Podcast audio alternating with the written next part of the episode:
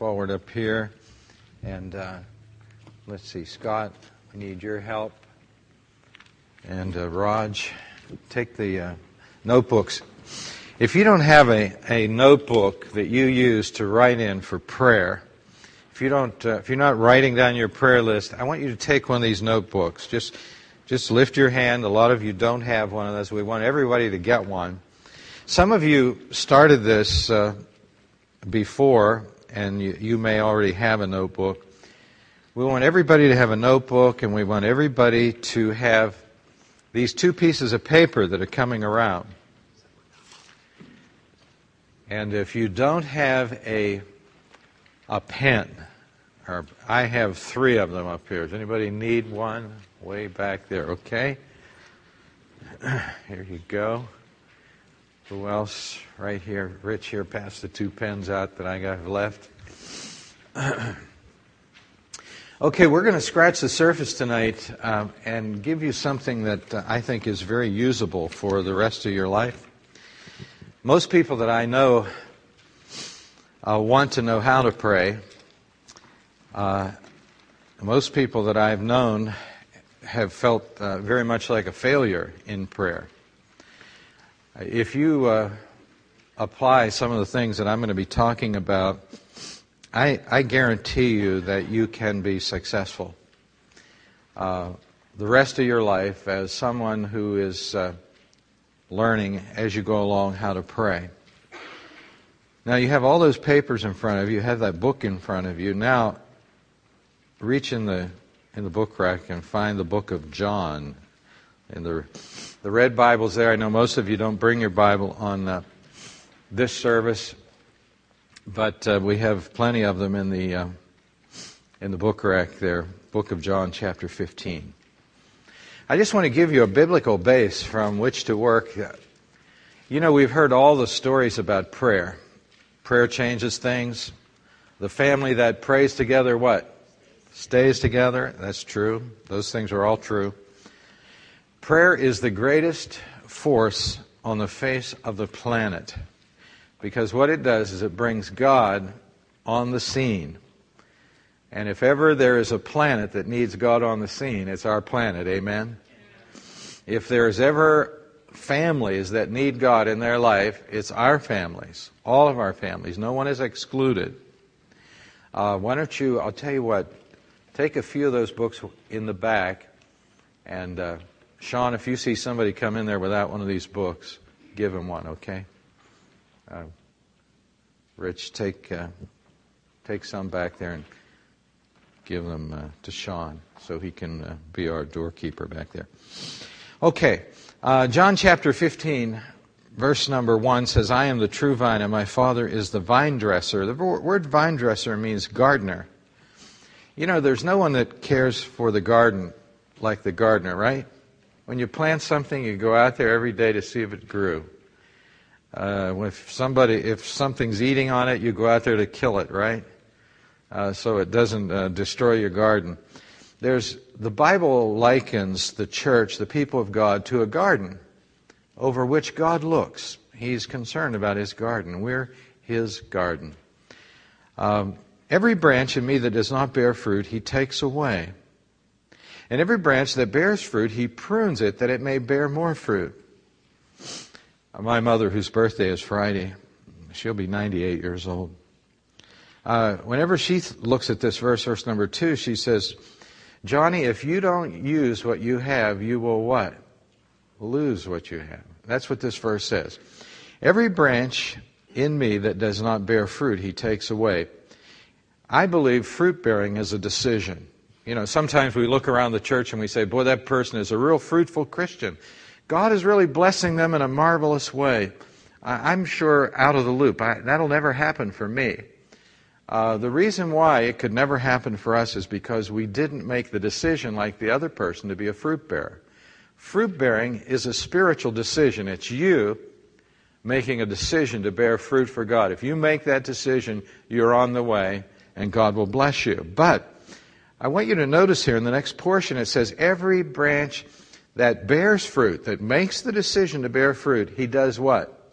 He prunes it that it may bear more fruit.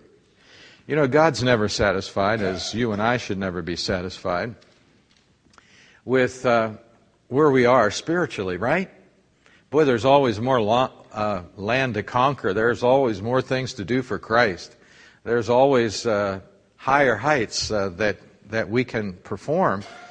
And so the Lord knows that, and He says, Listen, if you make the decision to be a fruit bearer, I'm going to prune you. And what that simply means is he's going to take things out of our life that hinders us from serving him. Sometimes when we make a decision for Christ, a lot of things, you know, have to be removed from our life in order for us to get a good start as a Christian. Bad habits. God loves to take those things away. And many of us here in the church tonight could say, yeah, the Lord took this away from me and that away from me. And, and that's all good. That's what God wants. He wants, uh, Sometimes God has to take relationships away from us that are bad, that are detrimental for us. Sometimes they're not even bad, but they're not God's relationships. And so God prunes that off. And so whenever we make a decision to serve the Lord, God says, listen, I'm going to prune you and I'm going to take those things out of your life so that you can be more fruitful as a Christian. Verse 3. You are already clean because of the word which I have spoken to you. Uh, God's means of pruning a Christian is the Word of God. Whenever you and I read the Word of God, it speaks to us and tells us what to do. And so it chops things out of our life that are detrimental, right? The Word of God is the pruning fork that God uses. As we stay in the Word, man, He just keeps cutting on us, right? Uh, we want to grow in this direction, He cuts that off. He takes that away from us. God's in the business of taking things away from us. Because when, when God takes things away from us, what happens to the root of the vine? It goes where? Down deeper, right? Uh, and, uh, and that's what God wants for us. Verse number four says, Abide in me, and I in you, as the branch cannot bear fruit of itself unless it abides in the vine. Neither can you unless you abide in me. Three times in that verse we find the word abide. We could read it this way Spend time with me, and I'll spend time with you. As the branch cannot bear fruit of itself unless it spends time in the vine, neither can you unless you spend time in me. Uh, I think one of the greatest challenges that we have in the church today is spending time with God, don't you? You know, we uh, get up in the morning, and if you're, we uh, we hit the floor running, and at the end we collapse right in the bed, and we say, "Man, I got to do this all over tomorrow." You know, I got to start running tomorrow. And uh, in the meantime, God wants our attention. He wants us to pay attention to Him. And so He says, listen, if you spend time with me, uh, Uh, you're going to bear fruit, but if you don't, you can't be a fruit bearer. You can't be a productive Christian unless you spend time with the Lord. Okay, verse number five. I am the vine and you are the branches. He who spends time in me and I in him bears what? Much fruit. For without me, you can do nothing. Whenever a person first finds the Lord, I think they run on enthusiasm and adrenaline. How many people here did when you first found the Lord, you raced? I mean, you, you thought you could conquer the world, right? Until you found out, I can't do this. Uh, you tried to climb the mountain, you couldn't climb it. When I first uh, started in the ministry, I thought, boy, there's a lot of things I can do, but boy, when I read this verse now, I look at it in a different light. There's really nothing I can do. Everything takes the strength of God. Without you, Lord, I can do nothing. Verse 6. If anyone does not spend time in me, he is cast out as a branch and is withered. You know, this is a withering thought, really. Because you and I know Christians and they started out real well and they walked with God and somehow they kind of got disconnected with God. They were too busy, they got preoccupied, they got caught up in something, and their spiritual life, they're still alive, alive, but their spiritual life withered up. Uh, it's just withered up. It just was not fresh. It wasn't like it used to be. That's what this is talking about right here. If anyone does not spend time with me, is cast out as a branch and is withered, and they gather them and throw them into the fire and they're burned. But look at verse 7, and this is our destination right here. If you spend time with me and my words spend time in, you, you will ask what you will. You will ask what, what you desire, and it shall be done for you. This is the promise of prayer. The Lord is talking to his disciples. He said, Listen, just, I plead with you, just spend time with me. And let my words spend time in you. That's the Bible. I know of no productive Christian who is not a person of the Bible. You know, uh, we can, and many, many people used to be, but now they're running on empty. Have you ever seen a car try to run on empty? It just doesn't make it. Just it just comes to a screeching halt, right? Now, if anyone does not, uh, if you abide, spend time with me, and my words spend time in you, you will ask what you desire, and it shall be done for you. This is the promise of prayer. My words abide in you. You spend time with me. How do we spend time with God? Well, we do it in various ways, but the best way is to have an appointment with the Lord and keep it. God wants every single one of us to be intentional in spending time with Him. Because you know what will happen? We'll say, uh, you know, I'm going to spend time with the Lord when I get time. And when is that?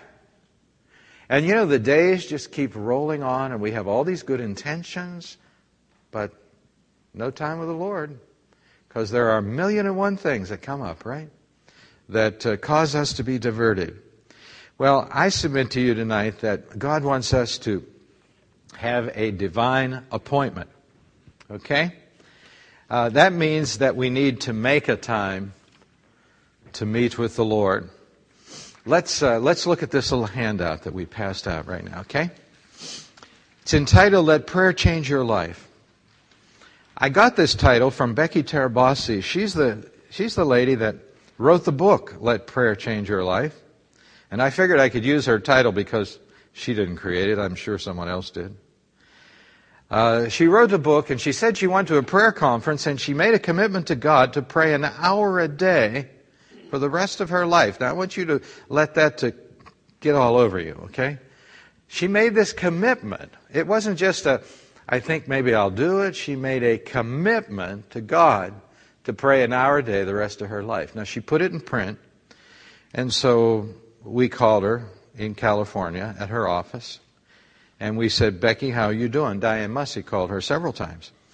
How you doing? The last time we called her, and I don't know, it's been six months ago or something, uh, her secretary said, oh, she's doing real good. She's been praying an hour a day for the last 22 years. She has a worldwide prayer ministry, teaches everybody around the world to pray, and all sorts of spiritual ministry. But she made a simple commitment to God. It, it, sounds big, doesn't it? It is kind of big, you know that? And she said she didn't know how to do it. She, she went home and she set her timer on the oven for one hour. And she said, God, I don't know how, I don't have a clue what to do next. And she just started it. You know, commitment is really good. You know that? It makes you do something. When you get married, you make a commitment, right? Do you know how to do it? You don't, do you? Just do it, right? And you learn along the way. And so that's what she did. Uh, I think one of the most successful ways to to learn to pray is to write our requests down in a notebook, and that's why we passed this out.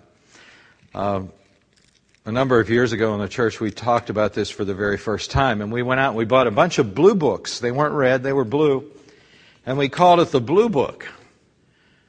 And uh, everybody in the church started to write their prayer requests down, or at least a lot of people did, and we started to journalize our prayer, and we made categories in our book. And you'll notice here I've suggested tonight uh, some of these categories praise and thanksgiving. Uh, you know, just think if you, let, let's say you take five, let's say ten pages, and you say, okay, I'm going to I'm going to write down the things for which I am praising the Lord this day. I usually write down five or six things every day, and then I read them back to God. Uh, I have a pen in my hand. I do this whole thing with my eyes wide open, looking where I'm going, and I read those praises back to God. Next morning, I write some more down in my book, and after a few weeks, I got all kinds of things that I'm praising God for. And I'm not, and I'm moving forward, and I'm remembering a lot of the things for which uh, I need to praise the Lord. Uh, confession, there's a good uh, topic. I, I want you to be careful on that, though. Don't write too many vivid things down here in your book. Somebody may find your book. Write in Egyptian hieroglyphics, something only you and God can understand. Uh, but confession is important, and we'll talk later about that. Uh, it's important that we keep an open line, a good communication with God, so that He can forgive us of our daily errors and sins along the way, because they create a lot of guilt in us, don't they? And you know, when we are, when we are labored down with guilt, we can hardly move after a while. We're so burdened. Uh, notice this Sunday school class. How, how, many people here in a Sunday school class? Raise your hand. A few of well, quite a few of you. Yeah. Or put all your Sunday school class members on there. I bet you have all of yours, Deb. How many kids do you have in your class? Fifteen. That's a lot of praying. You know that? She's got fifteen in her class plus all their parents, and so you've got how much? You got a big part of your book full already. Uh, new believers, people just coming to Christ, you know, they need our prayer more than anything because Satan has a way of knocking new believers out of the water, right? I mean, he can just come and whack them and they're finished. So, so we need to write them, their name down and begin to pray for them. Our family needs. How many people here have needs in your family? Would you raise your hand? I've got mine up. I'll put both up right like this. Now, all these things we should be praying about, not worrying about. Because the Bible says, do not worry, Philippians 4 6, don't worry about anything, but pray about everything. People are going crazy today worrying about all the issues that are going on in their family. They should be spending that good energy praying to God about them and giving their issues to God, someone who can do something about it. And so we have all these family issues. Write them out by name, the issues. If you have kids, you have lots of things to pray about. Missionaries. We know missionaries in our church. We should be praying for their needs. Physical healing. Boy, we have so many people in our church in need physically. People who need Christ. Wow. This is incredible.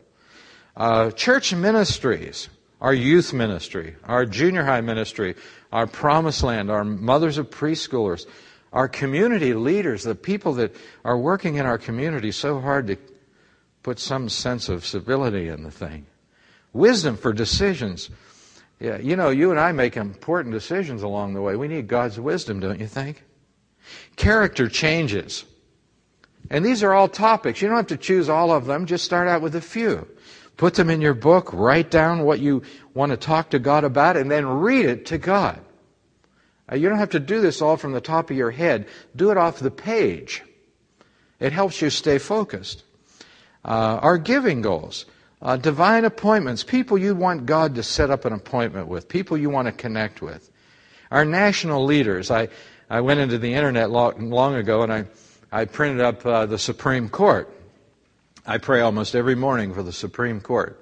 I especially pray for the five conservative judges on the Supreme Court, and then I pray for the others uh, four who need to be conservative.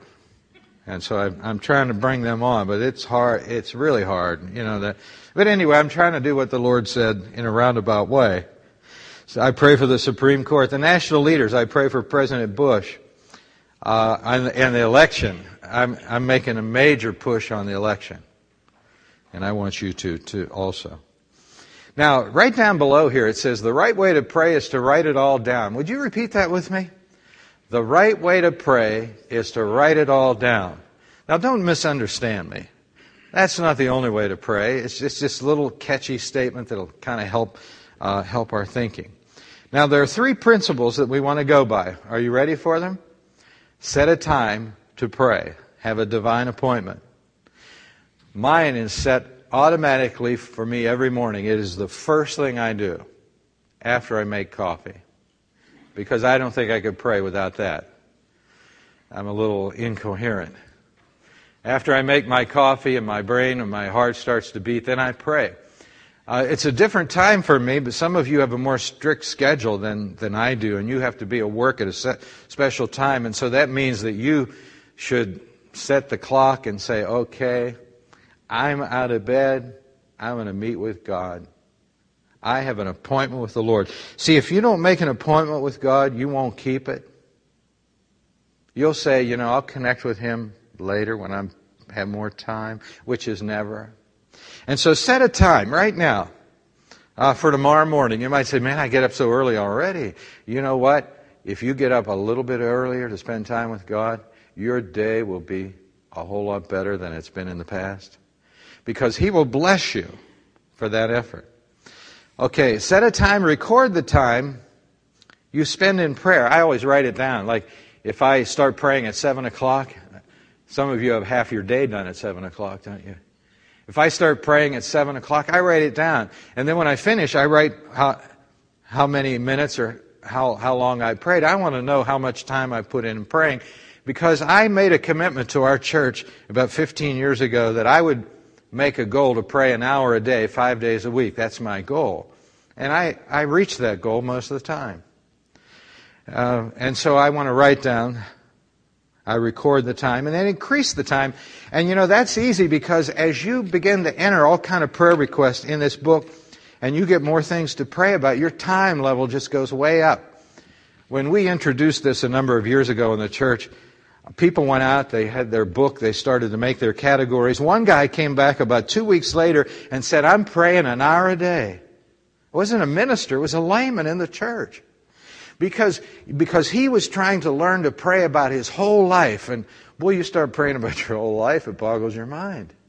But that's a good thing because you know what it's doing? It's putting you in proximity with God.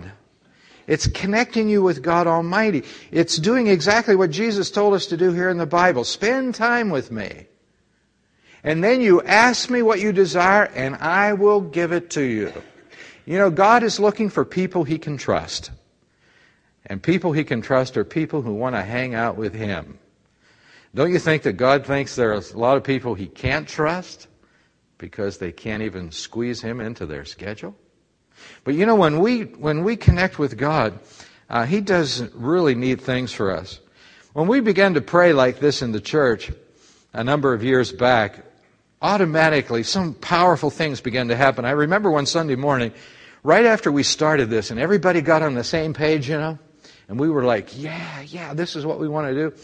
There were two young couples that came to our church one Sunday morning. They walked in that door back there, and both of them said, We, they, they both said independently, we are looking for God. You what? Yeah, we are looking for God. That was a Sunday school time. We didn't know where to put them because we didn't have any class that said we are looking for God class. So we put them by faith in the new believers class. That Sunday night, two families went out from our church and brought both of those families to Christ. One was a doctor in a Pittsburgh hospital. Uh, his uh, mother was from Japan. His father was American. They were divorced. And a few weeks later, he said, You know, I'm going to go visit my mother in Japan and I'm going to tell her that I found God. They are still serving the Lord to this day. They moved, uh, after they left Pittsburgh, they moved to Durham, North Carolina. But uh, whenever God's people began to pray, God begins to entrust them with spiritual things. Why would God give us any spiritual things if we if he can't trust us to walk with him? If he can't trust us to spend time with him just like he says to us here in the Bible. All sorts of spiritual things began to happen in the church. Our youth ministry, man, it just went wild. Pastor Ken and he's going to talk about that in a couple of weeks here. He's going to tell you what happened at Straight Street. And the prayer meetings that he used to have in his house, it was incredible. These kids started praying for their friends, and their friends started coming to Christ left, left and right. You know, the Bible says uh, in James 4 2, we have not because we what? We ask not. You know, we worry, we fret, we say this doesn't work, that doesn't work. I'll tell you what, when we begin to pray for things, things start working. Spiritually. Now, I'm not talking about you being healthier, wealthier, or happier. I'm talking about you being spiritually productive. And there's a big difference. When we are spiritually productive, things happen. Um, Sarah, come on up here just one minute before we break down in our groups. And uh, I want you to share with the people how you started your journey with the, what we, we call the Blue Book. And uh, She's got them all here in her hand. My goodness, Sarah. Uh, you get real close to me. I only have one mic, and Ken is recording this. Sure. Just uh, speak into the mic. Um, I'm just, um, it's a privilege to come and talk to you guys tonight about the Blue Book. Uh, we came to the church about 11 years ago, and I just heard everybody talk about the Blue Book. And I've been raised in a Christian family, so I can't imagine my life without praying, but I didn't feel that it was organized. And I kept hearing the Blue Book, and I thought maybe this is a Baptist thing. I'm not really in tune with this. Is this some secret book I don't know? And I'm going to have to do something to get this Blue Book. So finally, you know, Pastor and them started talking, and my husband and I, we really took it serious. And I'm an organized freak, so this was great for me. I, um, we just started with a little book like this. This is the book they kind of gave us when we got here. I just put tabs on mine. That's easy for me. And like Pastor, I write down the dates and the time. I don't put when I'm finished. I just look in the front and think, man, uh, my goal was to do 10 or 15 minutes, and usually I do like a half hour.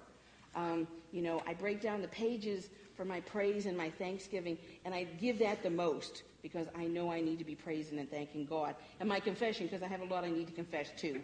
Um, Can we have an amen? Amen, yeah. Where's my husband? Yeah. So, but, um, you know, also when I remember reading about divine appointments, and I thought, oh, good grief, divine appointments. What am I doing with divine appointments? But I just know that's so important. So I, I you know, I take some of these categories and I put them together. I put my the lost and I put divine appointments together. You know, I'm like pastor. I'm not praying Supreme Court and all that. I put my community and my world you know. So, and right now I'm just praying for candidates because I haven't decided yet. So I'm just praying all the candidates. We can fix that before yeah, the night. that they all survive night is and over. I keep their, you know, their family safe because I'm trying to be godlike in this. I'm not trying to think, oh, I like him, I like him. You know, I just want them to be safe. I want their families to be safe. But if I can just tell you something, it will change your life. Um, my husband and I, we were just people that used to just little keep scraps of paper. And I mean, every time Pastor asked me to come out and talk about this, it's such a blessing because I'm able to look at these. And usually, whenever I have something that's been answered, I, I highlight it. Or I always put in things. I can remember when we were praying for these missionaries to be found, and this was back in the year 2000. And then in 2003, we found out that they'd been found dead. You know, and all the time when we have missionaries come to the church, um, I put their little cards in my book under missionaries because usually we get the cards and we forget about them. And there they are every day out doing what I'm supposed to be doing. So I stick their little cards in my book so I have them in front of me. And if I get a card from Billy Graham to be praying about their upcoming things, I stick it in there and I think, look at this, November, Billy Graham's going to Mexico. I need to be praying about that. You know, so it's a life changing experience. It, you know, it, it's a infomercial for your prayer life. You know, it's 19.99. It's free you need to do this. So. Thank, thank you, Sarah. Better words were, could never be spoken. We're going to have a political orientation class right after the service, and it's going to last one minute, and I'm going to talk to you. Okay, now what we're going to do is uh, next the next time, next Wednesday, I'm going to go in and show you some of the things I really pray for and how I do that. But boy, if you look at her books, she's got it right. She has it right. She can teach you. What we want to do right now is we want to take this other piece of paper that you got and we want to break up into groups uh, around the church. Get th- three or four ladies together in a group, three or four guys, and let's just spend five or ten minutes talking over these things, just, just discussing what we've heard and using these uh, questions as a kind of a discussion thing. And so, so well, let's stand. We can move all over the church, look around you, find a couple ladies or a couple guys, and uh, get into a little group, three or four people, and uh, we'll spend some time just talking about what we've heard and uh, the material here that's on the questions.